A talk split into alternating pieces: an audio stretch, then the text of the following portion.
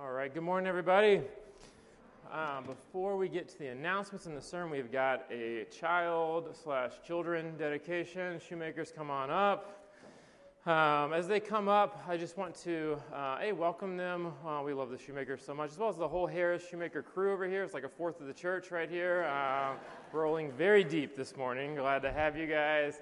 Um, and, but what we're about to do is what we call a child dedication. And this is an opportunity for Josh and Brittany to make a public declaration, a commitment before the Lord and their church um, that they are going to raise these children in the ways of the Lord, and they are already doing so. Uh, it's an opportunity for us, just as a church, to publicly express our desire uh, to come alongside, encourage, pray, and walk with uh, another family at the church. Um, and we got a couple of relevant scriptures that I always read, uh, or Leon and I always read uh, prior to this. So you can hit the next slide there, Emily. The first one's from 1 Samuel 1 27 through 28, and it says, I prayed for this child, and the Lord has granted me what I asked of him. So now I give him to the Lord. For his whole life will be given over to the Lord, and he worshiped the Lord there. Then Matthew 19 says, then, then people brought little children to Jesus for him to place his hands on them and pray for them. But the disciples rebuked them. And Jesus said, Let the little children come to me. Do not hinder them, for the kingdom of heaven belongs to such as, he, such as these. When he had placed his hands on them, he went on from there. So, like I said, this is an opportunity for us to honor these scriptures and an opportunity for us to say that, does, that, we're not saying these children are saved because we're praying for them, but we are saying that they are blessed uh, this morning uh, and blessed as children that have parents that know Jesus, are following Jesus, and get to be a part of the church community together. Uh, and one thing I want to say before we get started here uh, for those of you who are newer to the church, uh, the Shoemakers are part of the original core team that helped plant Redeemer. Uh, when we, yeah, whoa, whoa, yeah, I don't know what that means, but yes, we're in for it. Uh, when we first started, um, we before we had a, a building, um, we had monthly services, um, and I'll cry thinking about this uh, in the Shoemakers' living room. Uh, so we would move all their couches uh, to the outer rim of their living room. People would sometimes sit on the stairs going up. Children's ministry was simply a bunch of pack and plays in the bedrooms upstairs, uh, putting kids to sleep at night. Um, but they were so gracious to host the original church uh, for those 18 months that we met as a team. Uh, so they've been a very foundational part of Redeemer, and we are incredibly grateful for your faithfulness to the church. Uh, so I would love for you guys uh, just to give us a chance to introduce um, your lovely children to us. Um, actually, let's use this mic right here. Um, your lovely children to us, as well as tell us a little bit about them. It should be, yeah. Uh, brown. Brownish. Oh, Hello. yeah, no, uh, thanks. Yeah, thanks for coming here. I'm really excited about dedicating our children. Got a little bit behind the curve on uh, on Nora, and then uh, we found out we were having Layla, so we decided to wait. And then COVID happened, so we were like, well, let's just wait till the end and do them all at once. So, uh, but yeah, yeah. I mean, we have three kids. First off, starting with Nora. Nora Leal Shoemaker. She's six years old.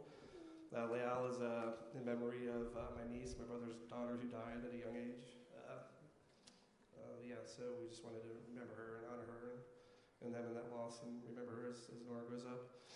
So, and then there's uh, Layla, who's four years old. She was named by a waiter in Pine Mountain.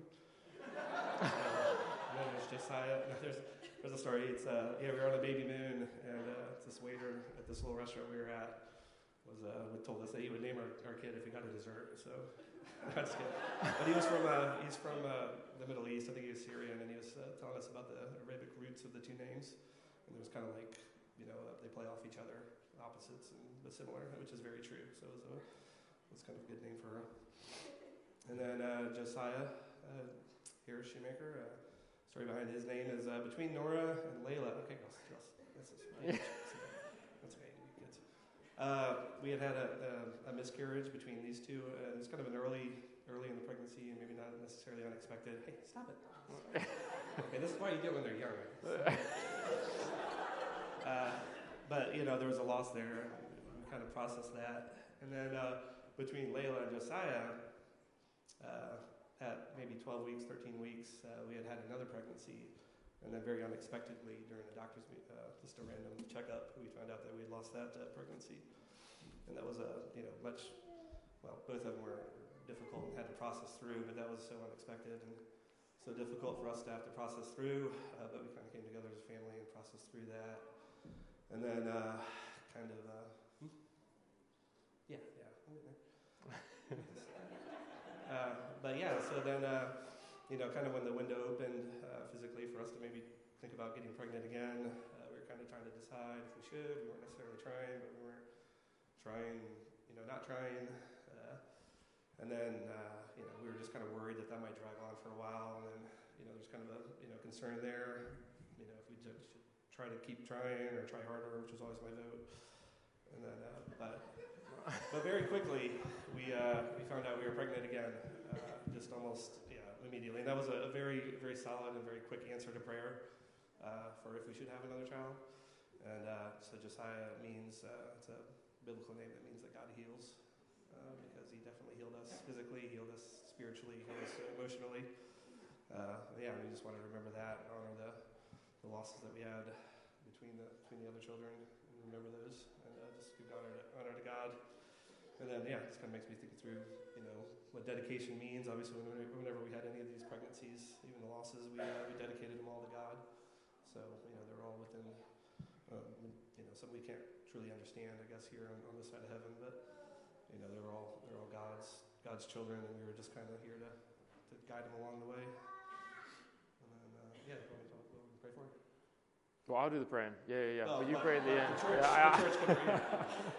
yeah, I'm doing the sermon too, right? yeah, yeah. I mean, you want? Yeah. Once we give you the mic, we don't take it back until you're done. Uh, yeah. I'm too comfortable here. Uh, yeah, I can tell you yeah, yeah. Go for it. Ask- Yeah, yeah. we just like love ask for prayer uh, from our family and our community uh, for these kids and for us as uh, parents to be able to, to, to parent them well. Obviously, as they're growing up differently in different ways, that we know how to kind of parent them. We're obviously not doing such a great job right now. That's why we need the prayer, obviously. Laura, stay stay very still. Oh, thank you. It actually worked. See, it works. Uh, but yeah, yeah, that uh, God will just uh, instill in me and Brittany kind of the, the ability to talk through things as needed and, and parent them in ways that uh, reflect God's love to them and God's mercy and grace, and that we're we're good. Uh, that we're just mirrors of, of God's of all those uh, yeah attributes of God, God's grace, mercy, love. Uh, that you know our, our own sinfulness and sinful nature don't get in the way of that, so that at a very young age these kids can grow a true appreciation of the Scripture and God and and build a good foundation in faith that will serve well and as they grow up that they use that foundation to continue to grow in, their love of God and the scripture and, and the church and that they can uh, yeah prosper uh, you know economically but also mostly just uh, bring about God's kingdom on earth you know through their lives so yeah anything else Brittany? Not a lot of people speak at their own dedication. I think that's it. Amen. Amen. You hang on to that mic. Um, yes, we would definitely be praying for that. And we would love for you guys, just even in your phones or somewhere else, just write down a couple things to, to be praying for the shoemakers. Um, and we, we take that commitment very seriously. And we are, yeah, grateful to get to have so many kids at this church. Uh, so, what we will do now is I will ask you guys a couple of questions. Um, and you will, if you agree, you'll say we will. Uh, and then we will transition and ask you all some questions. Uh, the questions will be up on uh, the screen, but they're also printed off right here for you guys. Um, so, you don't have to look backwards. Um, here we go. Ladies, you guys can also read if you'd like to. But uh, okay, as Nora, Layla, and Josiah's parents, do you commit to share with them the love of Christ through the reading of Scripture as well as with your words and your actions? We, we will. Do you commit to praying for Nora, Layla, and Josiah and praying that they would grasp how wide and long and high and deep the love of Jesus Christ is? We will. Amen. Amen. And now I will turn to you all and ask a couple of questions uh, just for you to publicly acknowledge uh, your commitment as church members to uh, the Shoemaker family. As friends and family of the Shoemakers, will you commit to praying for Nora, Layla, and Josiah, encouraging them and teaching them about the person and work of Jesus Christ? Do you all commit to not only encouraging and praying for Nora, Layla, and Josiah, but also for Josh, Brittany, and their family? Do you all commit to giving them weekly babysitting on Friday nights? Uh, just kidding. That one's, that's a bonus. Uh, Uh, but we are so grateful for your commitment and for just the public prayer that we acknowledge together. Uh, so, what we'll do now is we will pray uh, all together as a congregation. It will be up on the screen, and I will close this in prayer specifically for the shoemakers. So, you can pray right along uh, with me, and we, I'll pray the first part, and you'll join me where it's in red. So, bow your heads with me, please. Into your hands, O God, we place your children, Nora, Layla, and Josiah. We pray that you would support them in their successes and in their failures, in their joys and in their sorrows. As they grow in age, may they grow in grace and in the knowledge of their Savior, Jesus Christ. Amen. Now you join together with me. Almighty God, giver of life and love, bless Josh and Brittany.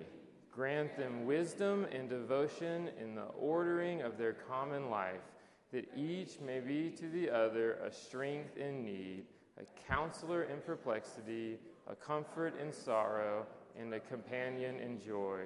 And so knit their wills together in your will, and their spirits in your spirit, that they may live together in love and peace all the days of their life.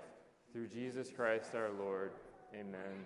And Father, we do pray specifically for Josh and Brittany that they would reflect your love, your peace, your hope, uh, your kindness, uh, your patience uh, to their children. Uh, give them wisdom as they navigate what it looks like uh, to raise these kiddos, uh, these two girls and this son, in, in Atlanta, in the, in the current cultural climate that we have. Give them wisdom to navigate all the questions that they'll have about school and sports and childhood and how best to do devotions at home.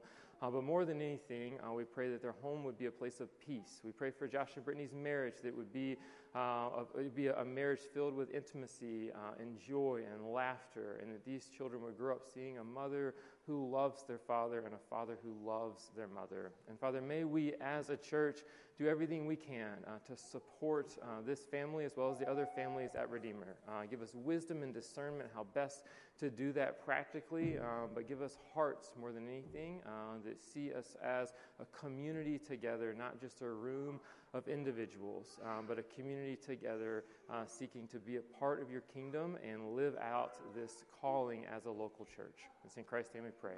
Amen. Amen. Thank you, guys.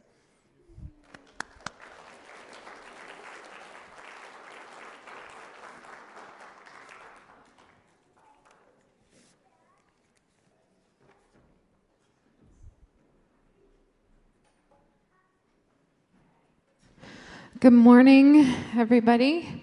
Um, I am Rachel, the worship director here. I'd just like to give a shout out to Linda for leading this morning.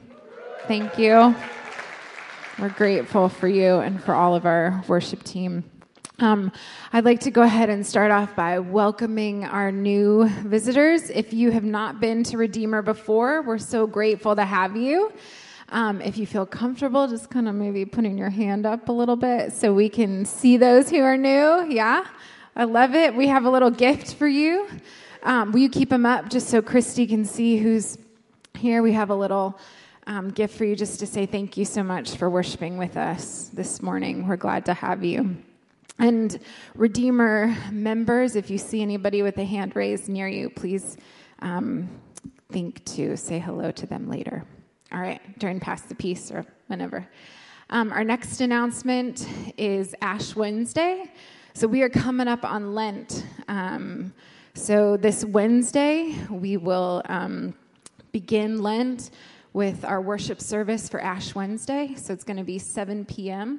There will be childcare, so please come worship with us. Drew and or Pastor Drew and Pastor Leon will be collared, which is something a little different. Um, so come to look for the collars, if nothing else.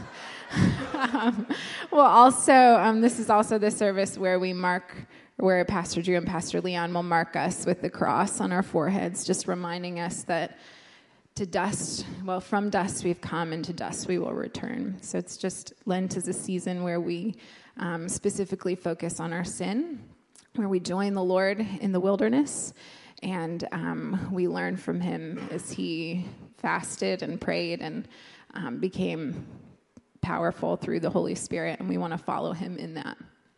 So, in keeping with Lent, two things um, I'd like to introduce. So, we are going to give you an invitation if you would like to memorize Psalm 51. So, this is something we'd like to do as a church. We will have a memorization guide ready, for you um, on next Sunday, maybe Wednesday, depending on the printer. Um, but either way, we'll have a guide for you, and there's um, just an explanation as to why um, we feel a direction for Psalm 51 and how to use it. And then, um, but yeah, it'll be over the course of the six weeks of Lent. So join us in that. And then the other thing is, we, um, y'all worked so hard on these Lent devotionals, and they're so good. So we're reprinting them. Um, so that's also another option for you guys. If even if you followed the devotional last year in Lent, you can follow it again. Um, so yeah, those are some two guy or two options for you if you um, so choose. Oh yeah, it's okay.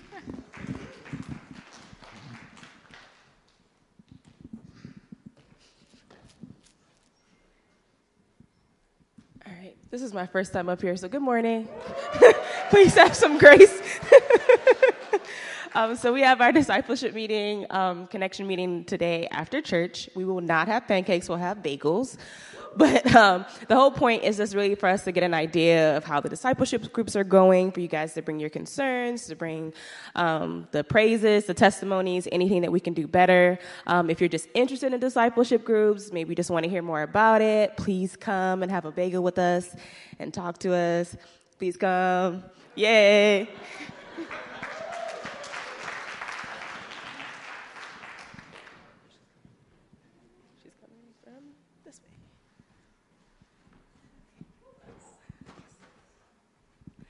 Okay, I've been trying to avoid giving an announcement since I started coming, but here I am. It's my first time, too. so I'm part of Team Fun, um, which means that we bring fun things for y'all to do with us. I like to play bingo with Matt in Smyrna. Um, yes, we feel very old admitting that. Um, but it's at a restaurant called Varner's. You can see it on the screen. It's at 6:30, and I'm inviting y'all to come play with us next Sunday. It is family friendly, plenty of parking. Um, Matt's nemesis is a child, so that's always fun to see too. But we typically go, we grab dinner. It's a time to hang out, to have fellowship. So if you want to come, please just send me a text, send me an email, or you can find me after church and let me know. So thank you.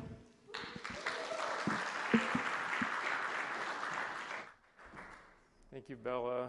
Um, okay, I've got a couple of announcements for the sermon here. Uh, the first is uh, a thing called shared meals. Um, and so this is something that we've done for the last couple years, um, but we just don't talk about it enough. Um, but in essence, like if a visitor, if you're newish to the church, you've had coffee with Leon or I, we haven't scared you off, uh, we will sometimes just say, hey, would you like to connect with a member uh, at the church, an individual or a family or some group of them? Um, and there's about 10 or 12 folks that have signed up to be a part of what we call um, the connection team. Um, and so we just connect you for dinner, and then you guys take it from there. So if you're interested in this, um, feel free to shoot me an email, um, and we, I would just connect you to another family at the church that lives kind of near-ish to you. Um, and also, if you are a member at Redeemer and would like to be a part of the team that hosts uh, folks, uh, let me know. Uh, we would love uh, to add you to that list. Uh, but it's a really great opportunity just to get connected to some folks at the church.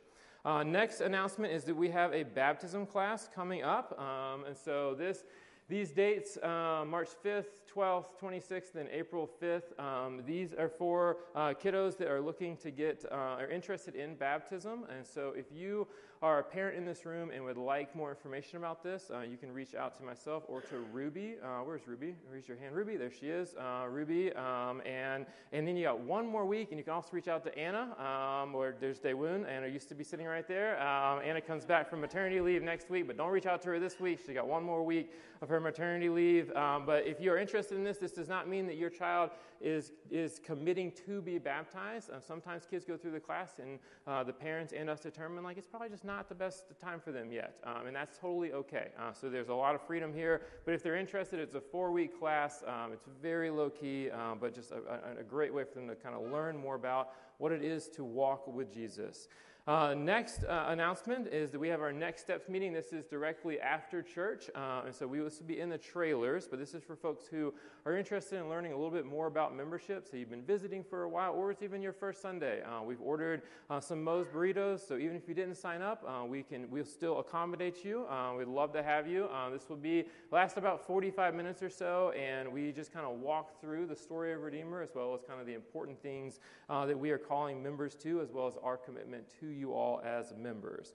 Speaking of membership, uh, we have our next members meeting on the 5th of March. Um, and so this is for anyone who is a member at the church. Um, and so we want you to come. We do these three times a year, around this time of year, in the summer and in the fall. Uh, so at this meeting, we'll kind of look back on 2022. Uh, there'll be kind of a big financial report uh, from Bella's husband, Matt, uh, wherever he is, uh, our finance uh, chair. Um, and so, as well as kind of looking ahead at the next few months. So we would love for you to come. We will do a dessert potluck. Uh, so right at seven, we will eat desserts, um, load you up with sugar, and then talk to you about money. Um, and so um, we, this meeting will hopefully last about an hour to an hour and a half. Uh, we, if it goes more than 8:30, um, we all get cranky and we start to head home. Uh, so we will not keep you past 8:30. Childcare will be provided, and if you are not yet a member um, and are interested in membership, uh, we will do a membership installation at the beginning of this meeting. Uh, so I know there's a few people in that pipeline right now. So if you're interested and want to become a member, kind of now's the window uh, for you to sit down with us, uh, either come to the Next Steps meeting or reaching out to Pastor Leon or myself to grab coffee, and we will talk you through what it is to be a member at the church, um, and, as well as answer any questions that you have. Uh, okay, uh, so that's all my announcements. Um, 10 today, uh, not a record, but we're getting close to it. Um, and if you have your Bibles, open them up to Matthew 17. I'm going to have a drink of water and then read about Jesus. And fun fact here so, Psalm 51, I'm super excited about this memorization um, uh, guide uh, that Rachel's putting together. Um, Psalm 51, first sermon I ever preached 20 years ago uh, on Psalm 51. It was 52 minutes long, um, and there were six points to it, all starting with the letter R. Uh, at the end of it, there was a standing ovation, um, and I later learned, my buddies told me we were just clapping because you were done uh, after 52 minutes. Uh, so, Psalm 51 holds a special place in my heart, uh, but hopefully, we will not keep you for 52 minutes. Um, but if you start clapping, I'll know we're ready to wrap up. Um, but uh, this is Matthew 17. Uh, we'll go from verse 1 to verse 9. After six days, Jesus took with him Peter, James, and John, the brother of James, and led them up a high mountain by themselves. There he was transfigured before them. His face shone like the sun, and his clothes became white as the light. Just then there appeared before them Moses and Elijah talking with Jesus. Peter said to Jesus, Lord, it is good for us to be here. If you wish, I'll put up three shelters one for you, one for Moses, and one for Elijah. While he was still speaking, a bright cloud covered them. And a voice from the cloud said, This is my son, whom I love. With him I am well pleased. Listen to him! Exclamation point. When the disciples heard this, they fell face down on the ground, terrified, but Jesus came and he touched them. Get up, he said, don't be afraid. When they looked up, they saw no one except Jesus. As they were coming down the mountain, Jesus instructed them Don't tell anyone what you have seen until the Son of Man has been raised from the dead. This is the word of the Lord. Thanks be to God. Let's pray. Father, we are so incredibly grateful for the Bible. We're so thankful that it, it guides our lives, it guides our Sunday mornings, it guides us as we parent children. Uh, for those of you who have, those of us who have parents, Father, we are our parents. Father, we're so grateful for the words of Scripture that we submit to. We recognize that our hearts are not to be trusted to guide us through life, so we trust the Scriptures to guide us. Holy Spirit, I pray that you would speak to us through this text this morning. Anything not from you, may it fall to the wayside. But Father, may you, through the Holy Spirit, convict us of sin, grow us up, mature us in the ways of Jesus this morning.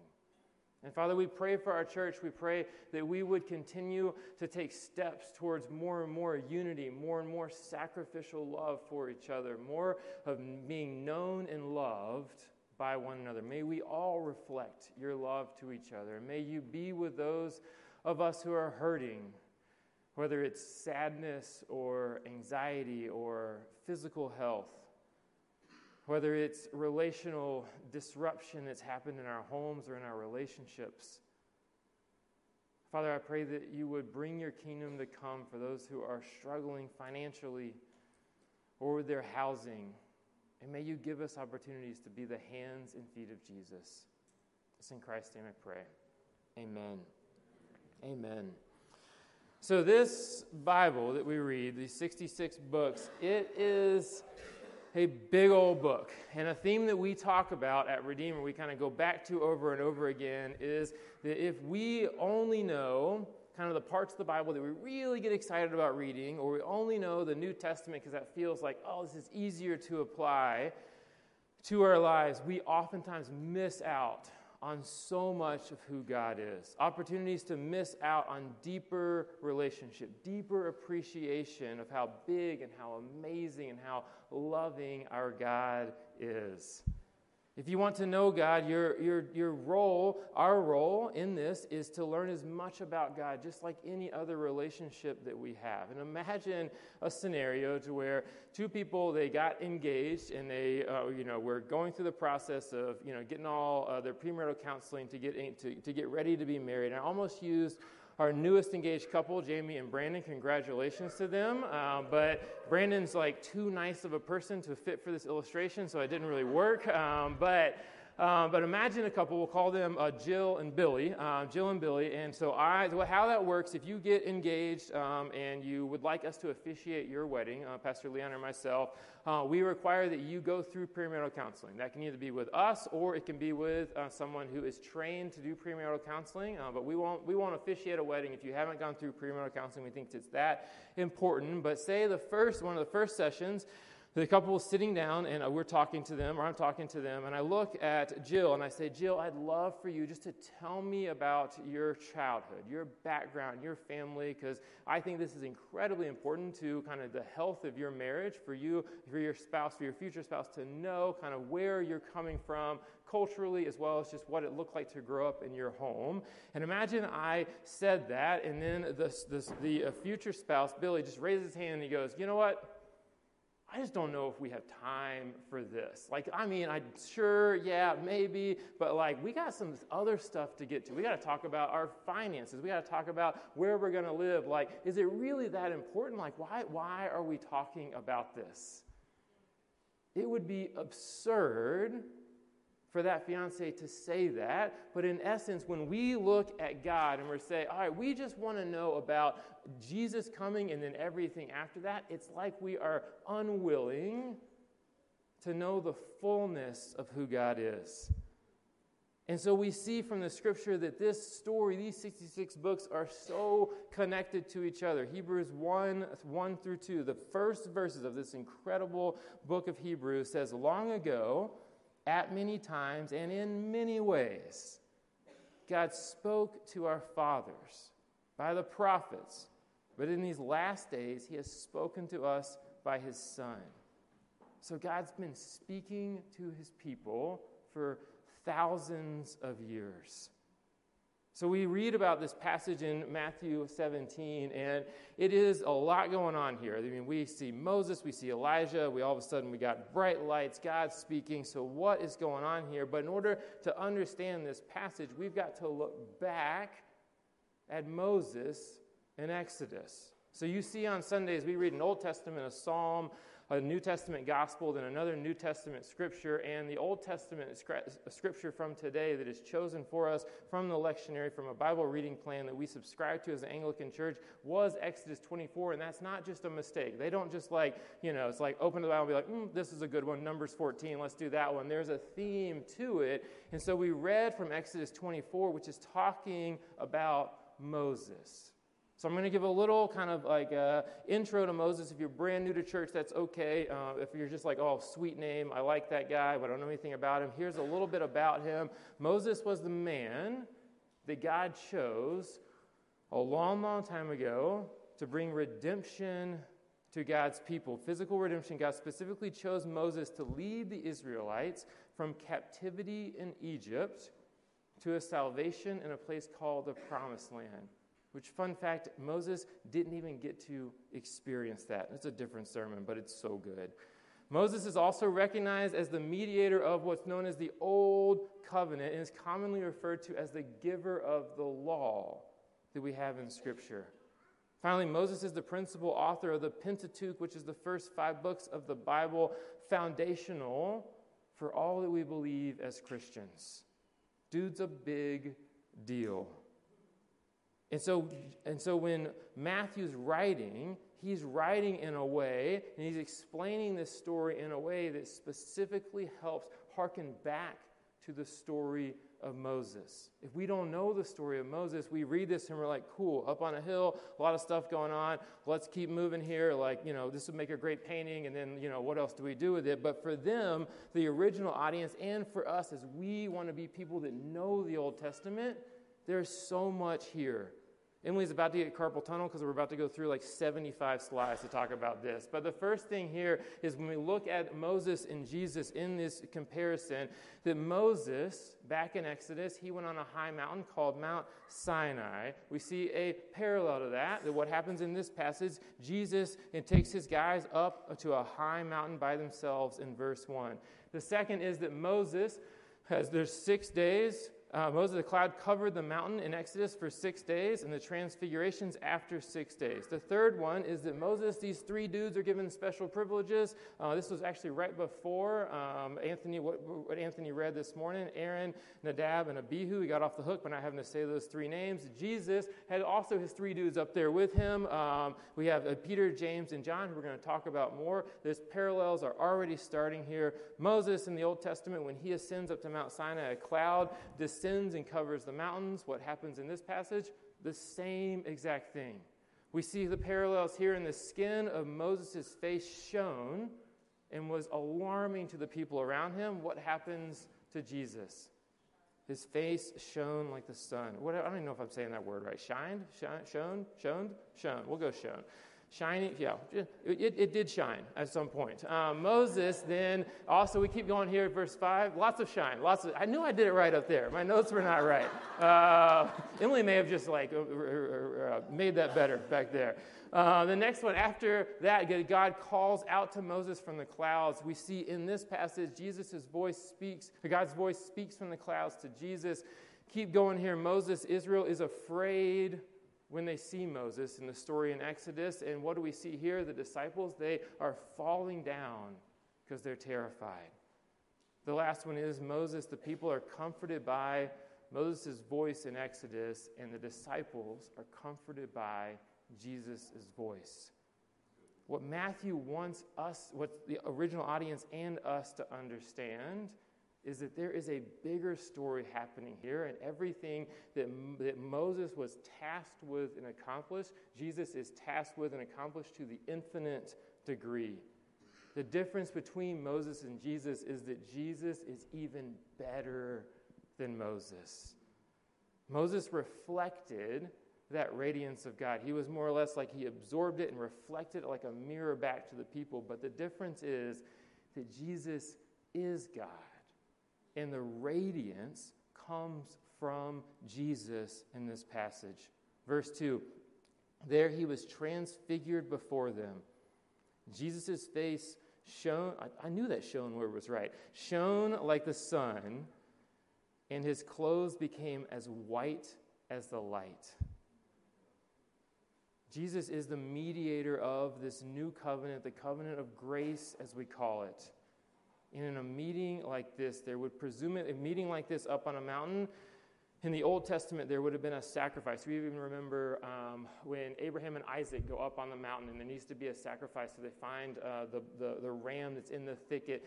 Meetings like that with God would always require a sacrifice, but there's no sacrifice in the Transfiguration. Why? Because Jesus is, thank you, Jillian, Jesus is that sacrifice. No, bring it on, girl. Uh, Jesus is that sacrifice. Jesus is that sacrifice that we are all longing for. So we see that Jesus is even the better Moses. So, what do we learn here? First and foremost, we learn that Jesus is the center. This whole book has a bazillion words in it, and there's some parts that we just got done reading Amos with one of my daughters, and um, she had all sorts of questions, and I had all sorts of research to do at the end of it. And there's some books that are like, okay, I don't fully understand that, but I can tell you from Genesis through the Old Testament, the Gospel through Revelation, that Jesus is the center of this story. And the Old Testament is pointing to him. The Gospels are clearly pointing to him. All the epistles coming after, the letters coming after, are talking about him and pointing us to him. So it begs the obvious question because there's no Christianity apart from Jesus. Do our lives reflect this truth that Jesus is the center? If you took Jesus out of your life, you deleted that part, you, you took a scalpel and cut him out of your life, how would your life change? Does the truth of who Jesus is impact you? Do we let his words instruct us?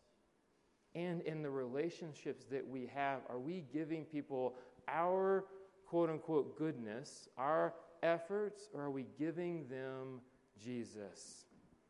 One of my daughters is always uh, recommending kind of some new worship songs, and I'll get to later why it's, uh, it's not always my strength, a worship song. So she has this new one uh, that she recommended by this woman named Anne Wilson. Any Anne Wilson fans out there? Um, great, that's how I felt when I first heard it. Um, but it's an incredible song, and it's called My Jesus. And this woman writes this song, and I'm not going to sing it for you, but she writes, He makes a way where there ain't no way rises up from an empty grave, ain't no sinner that he can save. Let me tell you about my Jesus. His love is strong and his grace is free. And the good news is, I know that he can do for you what he's done for me. Let me tell you about my Jesus, and let my Jesus change your life. When Jesus is the center of who we are and the life that we live, when we see a broken and hurting world, we don't give them just simply our efforts to care, and it's not less than that, but we also are called to give them Jesus, to tell them about the one that, that saved us, to tell them about the one that healed and is healing our brokenness. And are we doing, are we living that out? The second thing that I think God wants us to learn from this passage is that knowledge alone is not enough to be spiritually healthy. I'm going to say that again. Knowledge alone is not enough to be spiritually healthy. This experience up on this mountain, God has things that He's teaching all of us and teaching Peter, James, and John. But what's fascinating about this is we have to step back and ask the question why did He even have this happen? Why did he even bring them up there? He could have totally done this by himself, just Jesus and God, you know, doing their thing, bring back Moses and Elijah, have an experience up there, and then come back down. Jesus could have told them about it. There's the theological truth here about who God is, who Jesus is, that he was not reflecting the radiance of God, but he was the radiance of God. Jesus could have gotten out a whiteboard or whatever happened 2,000 years ago and kind of wrote in like three points. Here's what I'm trying to explain to you. Here's the Old Testament. You know, here's where I'm going with this. He could have given a lecture on this, but he doesn't do that because he wants them to experience the glory of God and he wants them to worship him. This experience of them being up on, the, on this mountain is for their good. 2 Peter 1 16 to 18. I think there's a slide for this. It says, For we did not follow, this is Peter speaking, for we did not follow cleverly devised, devised myths when we made known to you the power and coming of our Lord Jesus Christ, but we were eyewitnesses of his majesty. He's thinking back to what happened at the Transfiguration. For when he received honor and glory from God the Father, and the voice was borne to him by the majestic glory, This is my Son, with whom I am well pleased. We ourselves heard this very voice borne from heaven for we were with him on the holy mountain. That experience changed Peter enough that he refers back to it when he's encouraging the early church. God knew that Peter, of all people, are gonna, he's going to have their, his ups and his downs. He knew the early church was going to have their ups and their downs. He knew that Redeemer Community Church in 2023 are going to have, we are going to have our ups and our downs. So he gave them that experience, and he longs to give us experiences of him as well. Because just knowledge alone isn't enough. Before I went back to seminary or went to seminary, in my early 20s, I worked uh, for Habitat for Humanity. And so I worked for the Atlanta chapter. And my job was I was one of like 12 people uh, that was in charge of uh, kind of overseeing the construction of the homes. It was a super fun gig. I loved the job so much, uh, but we would have these houses, and uh, we would give them when we got the, the, the foundation uh, was completed.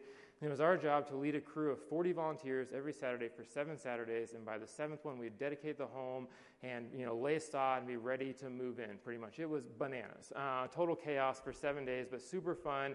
And my job was, in essence, to like be super nice to the volunteers so they do it next time, as well as kind of keep the keep everything moving and kind of just make sure, all right, this you know, we're, we're thinking ahead for the next step and the next step and the next step. And one of the Saturdays, it was day two of seven, where we are putting on some of the roof. Uh, some of the roof, and I won't get into all the details and geek out about the framing, but in essence, like the roof comes in a package with a bunch of wood that's already pre-constructed um, called trusses. And I wanted to get the porch up that day, but it didn't look like it was happening, and I was getting a little frustrated. So I said, "Fine, like I'll just pull the roof trusses over to the front of the porch because they were out kind of in the street a little bit." And when you go, when you start working at Habitat uh, or any construction job, for the most part, you are given kind of your uh, like safety measures you're supposed to, supposed to follow. So wear safety glasses when using your, your saws, kind of all these different things. And one of them is they teach you how to lift with your legs so you don't you know hurt your back. And so I listened to all that. I'm like 24 at the time, you know, super spry, peak physical condition. And I'm like, I'm sure, like whatever. And so I get to, so I learned all the things I was supposed to learn, how to pick it up. But I, I but these trusses, they needed to get from kind of point A to point B, and they needed to do it quickly. So I just went over and just grabbed the truss, you know, this big old porch truss, kind of a think of the roof over the uh, over the porch. I grabbed the truss and I got to like right here, and like I was just toast. I couldn't move anymore, and I just kind of slowly like fell down and just lying in the middle of the street in Atlanta. Like I could not move. Volunteers are going, oh, I mean, nail guns are popping off, you know, all over the house, and I'm like, I, I am worthless right now. Sat down there, laid down in the street. Somebody had to come take over the bill and just kind of put me in a car, like, get, get me to my car to where I could like lie down and you know take some Advil or ibuprofen and kind of get back to an, uh, well enough to where I can go home. But I will tell you that what happened is that I never mess up a lifting anything ever again. I will be at Home Depot and there'll be like a 60 pound bag of concrete and I'll be like, hey buddy, can you like help? Like, I'm gonna go down, you get that side, we're gonna do this together. And the guy's like, you're like 39, like what's going on? I'm like, just trust me, like I just need your help. We're gonna take these one by one, put them in the back of my van, but the reality is that when that happened, when I was lying, you know, on my back in the, in the street, uh, kind of southwest Atlanta, I didn't know any new knowledge. Like I had no, I knew how to lift. I knew that you have to take care of your back. Like my dad has back issues. Like I know the drill, but the experience changed me forever going forward. Knowledge alone is not enough. We have to experience who God is. And so for Lent, we're going to invite you to give something up. And it, it's not to earn anything from God, but it is a spiritual discipline for our own good. We're going to invite you to give something up. That could be uh, fasting from uh, social media or technology or whatever it is. But we invite you not only to give something up, but we invite you to replace it with something that you need for your own spiritual health. And for me, I need to replace it with worship. And you may be wired like me, you may need, or you may be wired differently, you may need to replace it with something else, but for me, I need to replace it for worship and I, with worship, and I know that because of the third point here is that we, what we're going to learn from this passage is that we need each other. James and John and Peter are up there, and Peter's the one that says, you know, he says, Lord, it is good for us to be here. If you wish, I'll put up three shelters one for you, one for Moses, one for Elijah. And people, you know, you read commentaries, Peter gets all sorts of flack for this. And I'm like, buddy, like, I mean, he's kind of like in the moment, just feeling himself, like enjoying being up there, being like, I want to hang out with these guys forever. I don't see anything wrong with Peter's request, to be honest.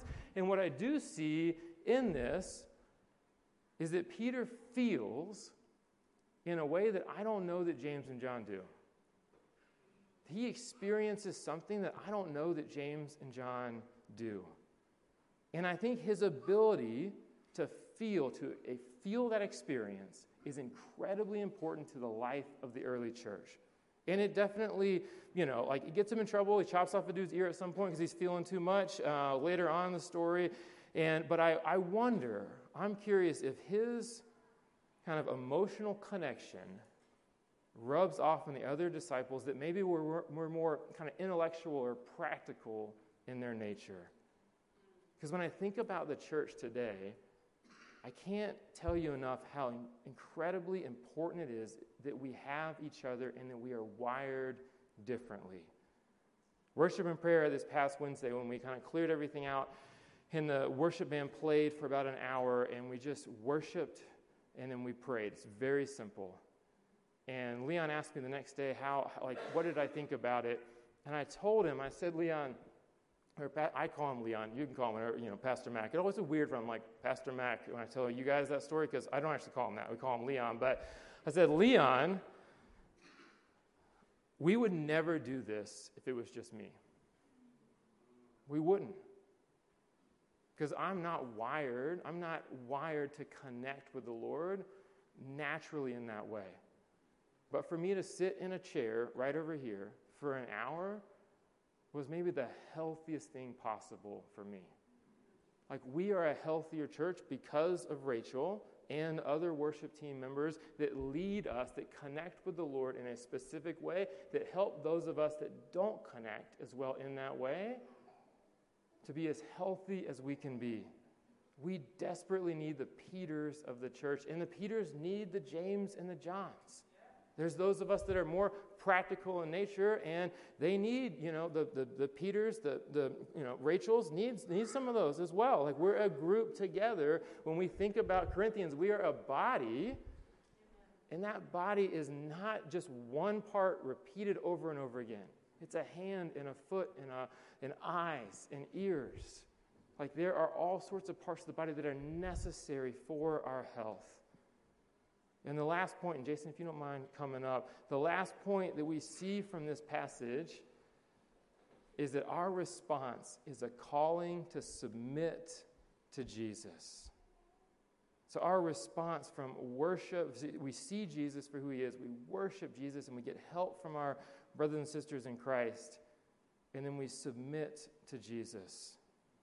While he was still speaking, a bright cloud covered them, and a voice from the cloud said, God speaking, This is my Son, whom I love. With him I am well pleased. Listen to him. Exclamation point. The response is a life in submission to the teachings of Jesus, a life that's molded by this transfigured Savior. And the beautiful part about this is that we can commit, we can communicate our love for Him by, living out a life following His commands, trusting Him, not to earn anything, but because He first loved us. And if we need a reminder of that, we get it every single Sunday in communion. As we head to the communion table, I want you to partake of communion and we are spiritually fed through this sacrament. What I want you to partake, and as you do, you remember that Jesus died and rose again for you. And because of his sacrifice, he earns our trust. And what that trust looks like is a life in submission to the commandments of him.